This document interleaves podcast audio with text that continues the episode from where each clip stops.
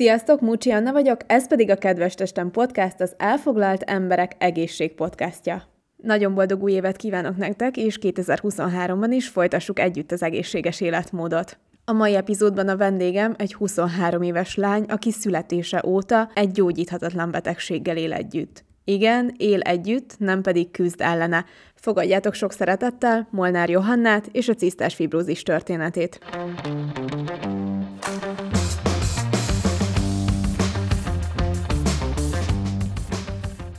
Sziasztok! Nagyon sok szeretettel köszöntök én is mindenkit, és uh, itt évelején nagyobb boldog új évet szeretnék kívánni mindenkinek. Egy pár mondatban elmondod, hogy mit jelent az, hogy te cisztás fibrózissal élsz együtt? Persze. Nyolc hónapos voltam, mikor nálam diagnosztizálták a cisztás fibrózist, és ez egy olyan genetikai betegség, ami alapjáraton örökletes. A cisztás fibrózisnak a rövidítése CF, szóval ezen túl, túl a podcastben így fogok rá utalni. Szóval nem azt jelenti, hogy minden CFS-nek CFS gyermeke születik, hanem azt jelenti, hogy vannak olyan CFS-ek, akiknek ö, születik CFS gyermeke, de az egészséges embereknél is születhet cisztás fibroszisú gyermek. Én is ilyen vagyok, se az apukám, se az anyukám nem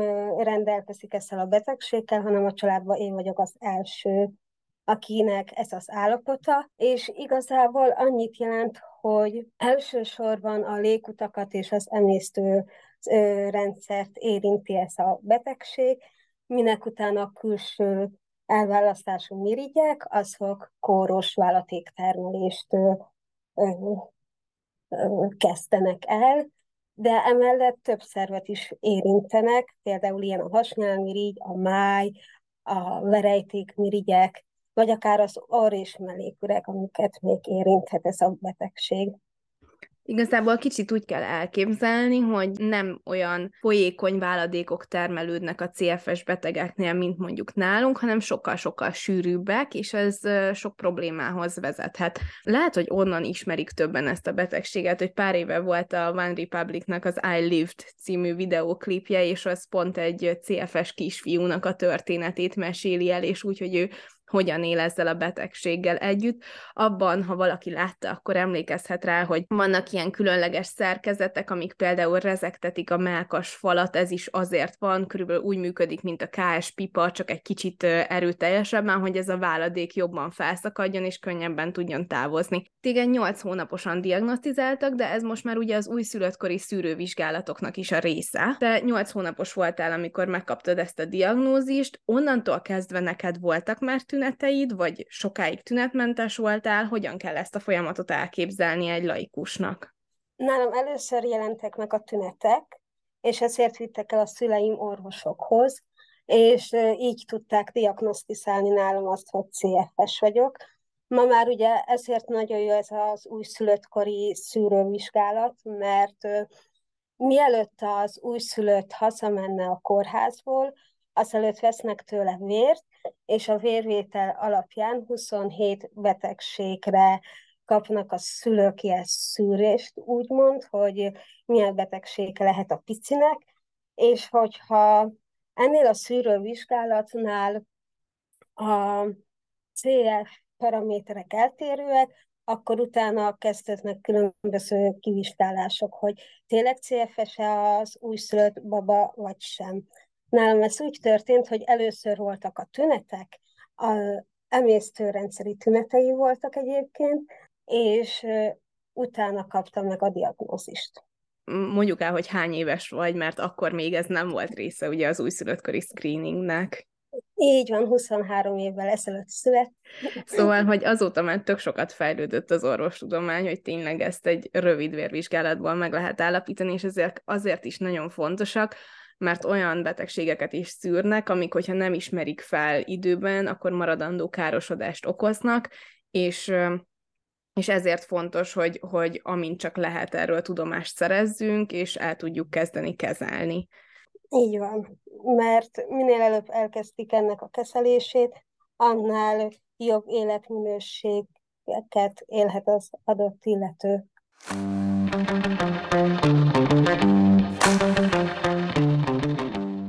És ez a te mindennapjaidat hogyan befolyásolta így gyerekkorodtól kezdve? Gyerekkoromban az állapotom az nagyon jó volt, és amikor elkezdtem kamaszodni, akkor volt az első ilyen nagyobb állapotromlásom, ilyen 7.-8. osztályos koromban volt az, amikor 60%-os lett a tüdőm, előtte ez még jobb volt, és eb- ekkor ö, történt az meg, hogy magántanuló is lettem, mert olyan sokat kellett kórházba lennem, hogy, hogy az orvosok is, illetve a tanáraim is azt javasolták, hogy annak érdekében, hogy ne kelljen mindig évet ismételnem, legyek magántanuló. És ahogy haladott előre az idő, az állapotom egyre romlott, és most 2021-ben jutott el odáig, hogy transplantációs, hogy a transplantáció is felmerült, és emiatt aztán el kellett kezdeni az ilyen transplantációs listára felkerül, felkerüléshez szükséges vizsgálatokat megcsinálni. Ezt tavaly májusban kezdtük el, és még nem került el fel a listára, viszont nagyon fontos azt tudni, hogy most, amikor ezt a podcastet felvesszük, ugye 2022 év vége van, és én 2022. október végén ö, megkaptam azt az amerikai gyógyszert, amiről lehet, hogy már a hallgatók is hallottak. Amerikai gyógyszer, ami nagyon sokat segít a CFS-ek életében, hiszen ez a gyógyszer nem a tünetet kezeli, hanem magát az okot próbálja megszüntetni és emiatt aztán az állapotom is sokkal jobb lett. Egy hónap alatt 15%-ot javult a tüdőm, én 20%-os tüdőkapacitással kezdtem el szedni ezt a gyógyszert, és jelenleg 35, ami, ami tényleg egy hatalmas isteni csoda és kegyelem, hogy ilyen jól reagáltam erre a gyógyszerre. Hát először is ehhez nagyon gratulálok. Ez is még egy nagyon-nagyon új gyógyszer, mert tudom, hogy sokan azért így óckodnak a gyógyszerektől, meg hogy jaj, természetes úton, meg hasonló ö, alternatív terápiák felé fordulnak, viszont ez egy nagyon jól használható gyógyszer, és ráadásul ez nagyon új is, ha én jól tudom, hogy ez nem is régen került, hát nem is tudom, hogy forgalomba, vagy ez még egy ilyen kutatási fázisban lévő gyógyszer, de én azt nagyon szeretem az orvostudományban, és ezt mindig el szoktam mondani, hogy annyira szuper, hogy így fejlődik, hogy, hogy nagyon sok új vizsgálat van, új kutatások, és ez szerintem az egyik legnagyobb csodája, hogy most már olyanokat is meg tudunk menteni, vagy jobb életminőséget tudunk biztosítani, akiknek mondjuk akár 20-25 évvel ezelőtt egyáltalán nem volt ilyen lehetőségük. Így van, ezzel teljesen egyetértek, és ha csak azt nézem, hogy az én születésem óta mennyit fejlődött, az is nagyon csodálatos, mert tényleg akár ez a szűrővizsgálat, hogy amikor én születtem, akkor még nem volt, ma már van, akár ez a gyógyszer, ezek mind-mind olyan dolgok, amik szerintem csodálatos eredmények a, a CFS-ek életében. Igen, és ugye hát a terápiának is nagyon-nagyon sok aspektusa van magán a gyógyszeren kívül. Ezek közül szeretném említeni párat, amit te szívesen alkalmazol. Én alapjáraton nagyon szeretek sportolni, mindig is tőlem telhető legtöbbet sportoltam. Ez természetesen soha nem jelentette azt, hogy annyit tudok sportolni, mint egy velem egykorú, de tényleg volt, amikor futottam, vagy kerékpároztam, vagy például az elmúlt másfél évben, amikor ugye kiterült, hogy kell transplantáció, akkor is a tőlem legtöbbet mozogtam, amennyit csak bírtam, és szerintem ez nagyon fontos, hogy az ember ne, ne hagyja el magát fizikálisan, illetve hát vannak különböző légzőtornák, amik a terápiának egy része éppen azért, hogy erősítsük a tüdőnket. Illetve amikor én első osztályos voltam, akkor beirattak a szüleim zeneiskolába. Apukám azt szerette volna, hogyha fúvós hangszert választunk nekem, pontosan annak érdekében, hogy a tüdőm erősödjön, és így esett a választás a trombitára, És hát ahhoz azért a... elég nagy tüdőkapacitás kell, hogy megszólaltass egy trombitát. Így van, és hat évek keresztül trombitáltam, aztán befejeződött, és, és most újra kezdtem hobbi szinten.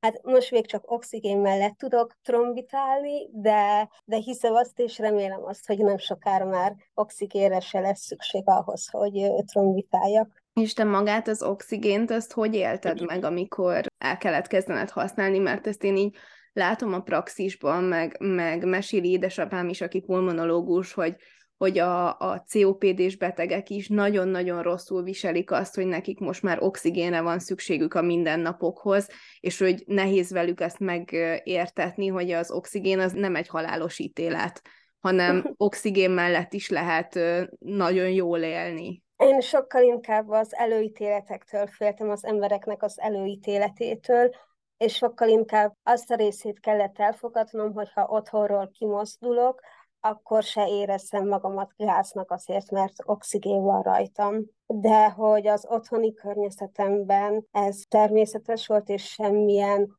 rossz érzést nem keltett bennem, de az elején azt nagyon meg kellett szoknom, hogy ha kimegyek az utcára, akkor kell oxigén, és lehet, hogy megnéznek és megbámulnak, de ettől ne érezzem magamat rosszul, vagy kellemetlenül.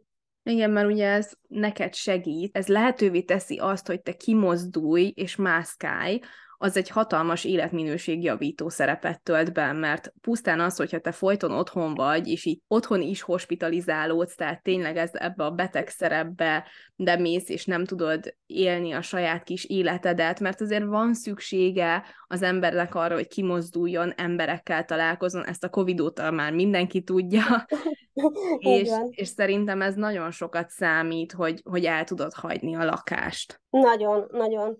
És én nekem az is nagyon sokat jelent, hogy látom azt, hogy például ahhoz, hogy hosszú távos sétáljak, még kell oxigén. De ha elmegyek a barátaimmal valahova, és csak úgy beülünk valahova beszélgetni, akkor már nincsen szükségem oxigénre a beszélgetéshez. Csak akkor van rá szükség, hogyha utána mondjuk sétálunk egy nagyobbat. És ezt annyira jól látni, hogy az embernek a szervezete erősödik, és egy átlagos embernek ez annyira természetes, hogy oxigén nélkül tud ö, beszélgetni vagy sétálni, viszont én minden percért nagyon hálás vagyok, amikor, amikor már nem kell oxigén, és nem azért veszem le az oxigént, mert kellemetlennek érzem, hanem azért, mert tényleg nincs rá szükség. Erről, hogy mennyire alap a levegővétel, erről el akartam mesélni. Szerintem erről még így a podcastban nem nagyon meséltem, hogy én alapvetően nem akartam soha orvos lenni, és aztán amikor 16 éves voltam, akkor lett egy spontán PTX-em egy légmel, tehát ezt nagyon laikusan úgy lehet lefordítani, hogy a, a bal tüdőm kiukadt, és így összeesett. És én akkor tapasztaltam meg azt a saját bőrömön, hogy, hogy mennyire alapnak vesszük azt, hogy kapunk levegőt, és mennyire rémisztő az, amikor nincs, és nem. És egy, egy ilyen nagyon alapszükségletet veszik el. Sajnos ezt a Covid alatt többen is ö, megtapasztalhatták, de, de egy-egy ilyen élmény után nagyon felértékelődnek ilyen teljesen hétköznapi dolgok. Így van, és nálam nagyon jó érzés volt az, amikor én az elmúlt másfél évben a szervezetem már annyira megszokta, hogy nem kap levegőt, hogy én azt teljesen normálisnak vettem. És amikor megkaptam ezt a gyógyszert, és utána elkezdtem érezni azt, hogy kapok levegőt, akkor ez akkora, akkora jó érzés volt, és annyira más volt úgy felkelni, hogy, hogy most kapok levegőt, és és már nem is éreztem azt előtte, hogy nem kapok levegőt, mert már annyira hozzászokott a szervezetem, hogy, hogy nincs. De aztán nagyon jó érzés volt azt megtapasztalni, amikor, amikor újra lett. Egyébként a, az alvási apnoéval küzdők szokták még ezt mesélni, hogy annyira hozzászoknak ahhoz, hogy éjszakánként légzés kimaradásuk van, és hogy fáradtak napközben, hogy amikor megkapják ezt a CPAP készüléket, amilyen nagy nyomáson keresztül adagolja nekik, a, vagy hát ilyen nagy nyomással segít nekik, hogy levegőt kapjanak este, mintha újjászülettek volna. Nekem az egyik kollégám mesélt, hogy Anna, én nem akartam ezt hordani, meg jaj, hülyesség nem kell, egy éjszakát aludtam benne, és mintha újjászülettem volna. Szóval tényleg annyira az emberítésben szerintem ez is a csodálatos, hogy a, a jóhoz is nagyon hozzá tudsz szokni, meg a rosszhoz is nagyon jól hozzá tudsz szokni. Igen, igen. És a, a sporton, meg a trombitán kívül van-e még valami, amit így kiemelnél? Sokan az inhalálástól szoktak félni. Így van, az inhalálás az teljesen a mindennapjaim része, és az az úgymond kötelező, jó, hát sportolni is úgymond kötelező, de hogy a terápiának az egyik része az az inhalálás. Az, hogy ki mennyit, hogy és mivel inhalál, az egyénenként eltérő, mert ez mindenkinek az orvos szabja meg, hogy mennyi antibiotikumot kell inhalálni, vagy mennyi köptetőt, de így a mindennapok része az az inhalálás is, meg a váladékürítés, mert nagyon fontos az, hogy az a vállaték, ami a tüdőnkre letapad, letapad az fel tudjuk hozni. És amiatt a KS pipa ebbe, ebbe például segít, vagy van a PEP maszk, ami még a vállatékürítésben segíteni tud.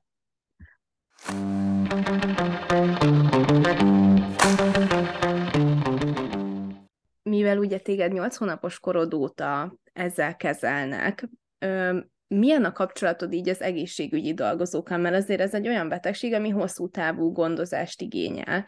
Így van, szerintem nagyon, nagyon fontos az, hogy, hogy az ember megtanuljon alkalmazkodni, és a kórházi élet az egy teljesen másfajta élet, mint, mint úgymond a kinti élet. És szerint én azt tapasztaltam a saját bőrömön, hogy a kórházi dolgozókkal nagyon jól együtt lehet dolgozni, viszont ez is egy összecsiszolódási időszak. Amikor én a gyerekkórházból át, átkerültem a felnőtt kórházba, akkor ott az elején az orvosommal nem voltunk jóba, és kellett egy idő, amire megtudtuk egymásról azt, hogy ki hogy működik, kinek mik az elvárásai, és szerintem ez nagyon fontos, hogy ne várjuk azt el az orvostól, hogy, hogy ő majd mindent megtesz értünk, mi meg semmit magunkért, hanem mi is tegyünk meg mindent tőlünk telhetőt, és ne azt várjuk, hogy majd az orvos menti meg úgymond az életünket, mert az orvos el tudja azt mondani, hogy mit kell csinálni, de az orvos nem tudja helyettünk megcsinálni. De ez nagyon örülök, hogy ezt így elmondtad, mert én is a, a másik oldalon a, teljesen abban hiszek, hogy, hogy, hogy kell az, hogy kooperáljunk egymással, és, és van olyan, akinek mondjuk én nem vagyok szimpatikus, de a kollégám meg nagyon szimpatikus, és tök jól tudnak együtt dolgozni, akkor menjen a kollégámhoz, és hát ha vele jobban együtt működik, és, és ez szerintem tényleg egy nagyon fontos aspektus a bármilyen gyógyulásnak, vagy kezelésnek, hogy, hogy így nem is az, hogy a határokat tisztázni, de hogy így kiismerni a másikat, hogy kinek mi a fontos, és még hogyha például arról van szó, hogy, hogy valami a betegnek mondjuk adott esetben fájdalmat okoz, például ha egy műtét után felállítják, hogy sétáljon, az nem azért van, mert rosszat akarnak neki, hanem pont az, hogy jót szeretnénk neki azzal, hogy felállítjuk. És, és szerintem ez tök fontos. Még egyébként akartalak kérdezni, a, a, mondtad a tüdő átültetést, mert erről viszont nagyon keveset szoktunk hallani, meg beszélni, hogy, hogy milyen érzést kelt az benned, hogy, hogy lehet, hogy egyszer valakinek a, valaki másnak a tüdeje lesz benned.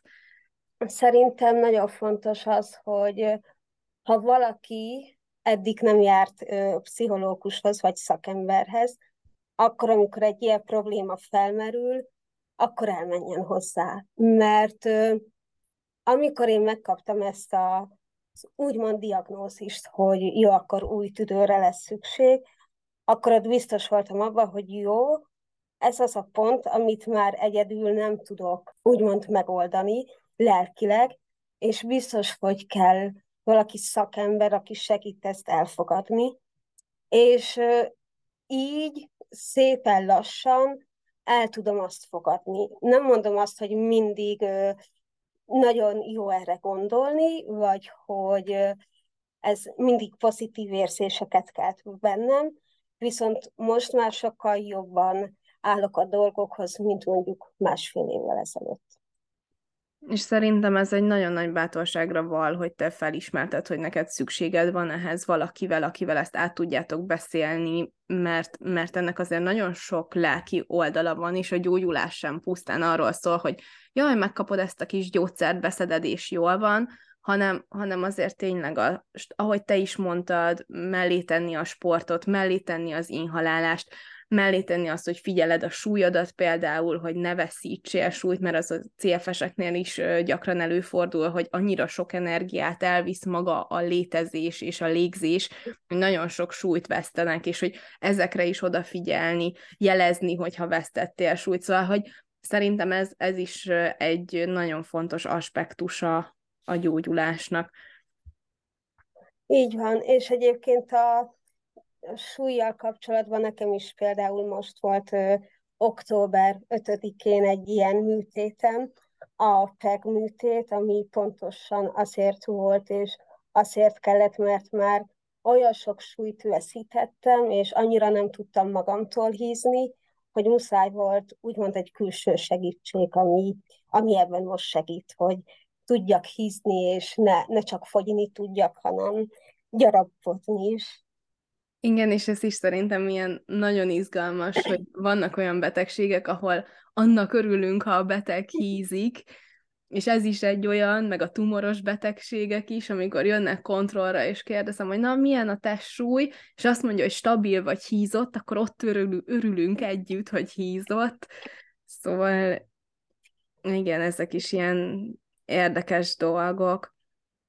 Igen, hát amikor elküldtem a dietetikusomnak a műtét után, hogy híztam egy kilót, meg minden, hát ő is nagyon örült neki, és, és tényleg hatalmas öröm tud az lenni, amikor a mérleg, ha csak egy kilóval is te többet mutat, mint egy héttel ezelőtt.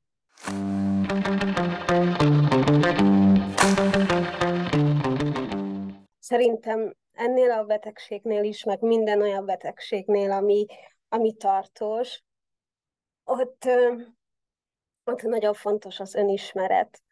Eleve is szerintem fontos, de itt nagyon fontos, és pontosan azért tartom fontosnak, mert amikor az ember kórházban van, akkor nagyon sokat tud azt segíteni, hogy tudja azt, hogy mire van szüksége.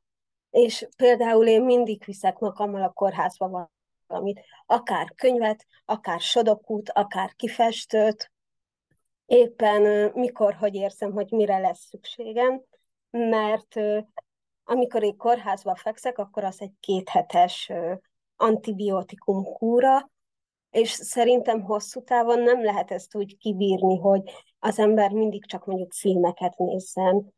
És nagyon fontosnak tartom azt, hogy az ember legyen tisztában azzal, hogy mi az, ami a kórházi életben átsegíti, akkor, amikor nincsenek látogatók, például itt a Covid idején ugye nem lehetett látogatni, és nagyon sokat segített az, hogy, hogy viszont el tudtam magamat olyan dolgokkal foglalni, amiről tudtam azt, hogy, hogy a lelkemnek éppen szüksége van akkor rá.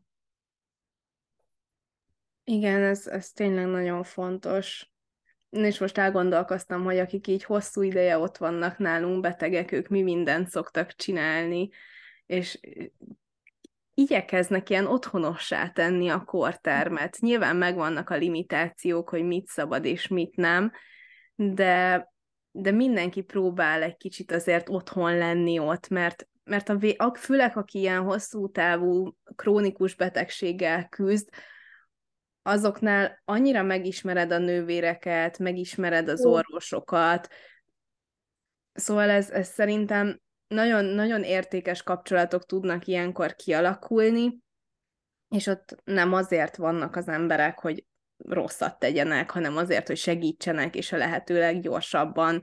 Ö, szóval senkinek se érdeke, hogy sokáig ott legyen valaki a kórházban. Én ezt is szeretem hangsúlyozni, hogy a senkinek se érdeke.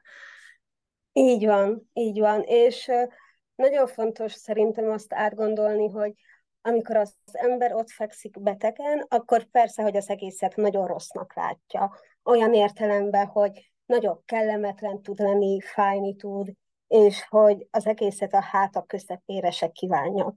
Viszont szerintem fontos azon elgondolkodni, amikor az ember jól van, hogy, hogy ez tényleg nem ellene van, még akkor sem, hogyha nagyon nem kellemesek ezek a dolgok, hanem, hanem érte, és szerintem, hogyha ezt az ember tudatosítja magába akkor, amikor jól van, hogy akkor, akkor sokkal könnyebb lesz akkor ezt átélni, amikor rosszul van.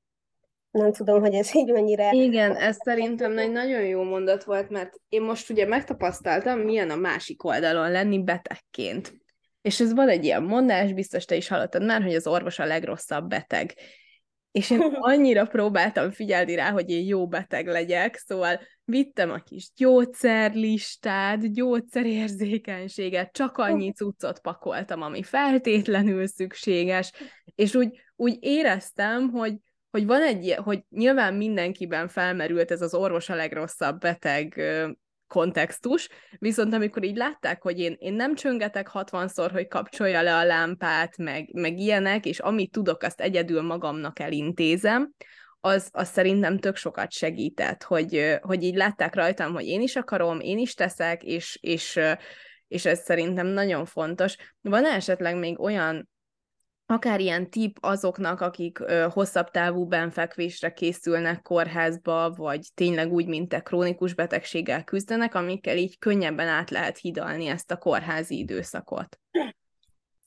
Szerintem nagyon sokat tud segíteni az, amit már az előbb említettem, hogy, hogy így különböző dolgokat viszel magaddal, amiről tudod azt, hogy éppen segíteni fog.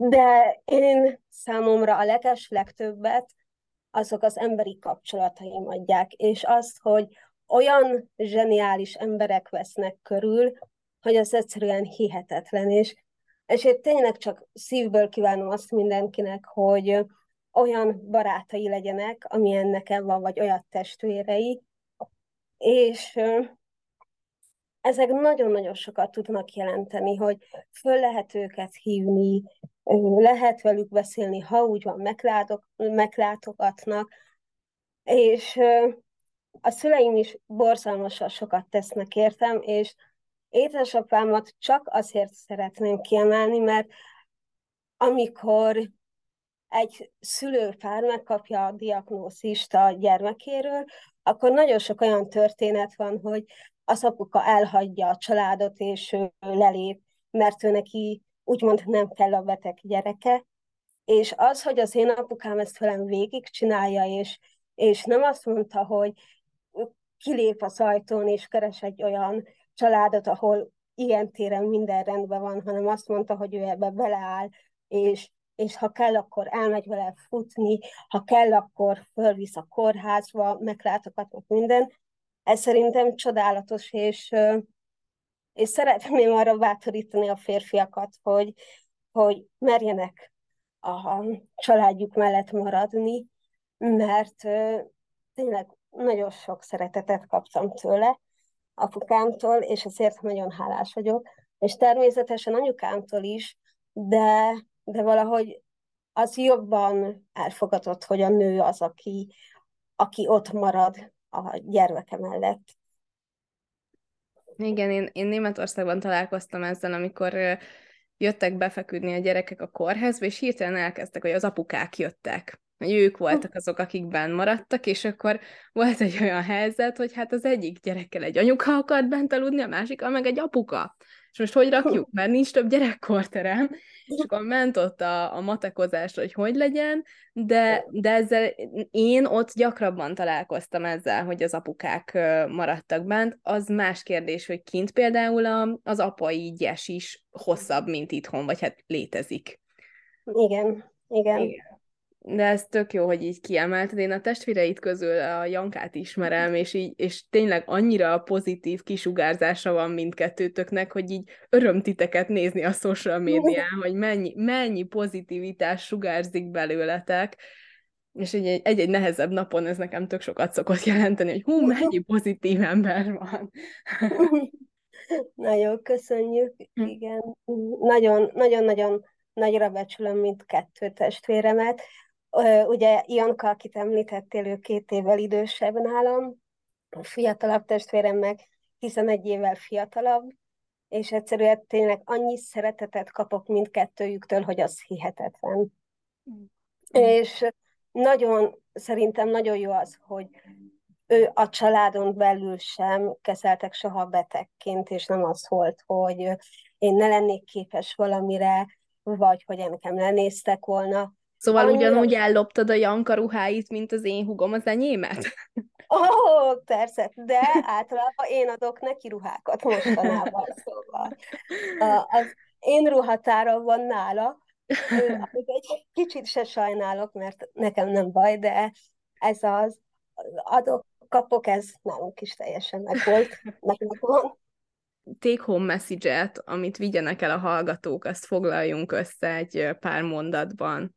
Én mindenképp azt javaslom mindenkinek, hogy soha, soha ne adják fel, és én nekem nagyon sokat segít a hitem, és az, hogy én hiszem azt, hogy Isten nagyon vele van, és tényleg kívánom azt mindenkinek, hogy, hogy ők is érezzék azt, hogy még a nehéz időkben is mellettük van Isten, és tényleg én csak azt tudom mondani, hogy nagyon sok kitartás kell ehhez az egészhez, bármilyen tartós betegségről beszélünk, de mindenki találja meg azt a motivációt, ami miatt érdemes nap mint nap felkelni és csinálni, és amikor már nagyon fáj, akár testileg, akár lelkileg, akkor, akkor is érdemes csinálni, mert egyszerűen vannak olyan emberek, akikért megéri nem feladni ezt az egészet. Ez nagyon szép végszó volt, és kifejezetten tetszett az, hogy a, az Isten hit és a tudomány az mennyire megfér egymás mellett. Így van, és tényleg amennyi csoda történt az én életemben csak az elmúlt fél évben, az, az Isten nélkül biztos, hogy nem sikerülhetett volna. Az, hogy én még márciusban a Covid osztályon voltak két és fél hétig, és a WC-re is nehezen mentem el, még oxigénnel is, és az, hogy ma már önállóan föl tudok menni Pestre, ez szerintem egyszerűen nem más, mint egy isteni csoda. Köszönöm, hogy elfogadtad a meghívást, és nagyon jó volt téged hallgatni. Hát én köszönöm, hogy itt lehettem, és nagyon remélem, hogy a hallgatóknak is tudtam valamit adni. A második évad 12. epizódját hallhattátok. Ne felejtsetek el feliratkozni a csatornára, hogy ne maradjatok le a következő részről. Kedves Testem Podcast, egészség, kívül, belül, körülötted. Sziasztok!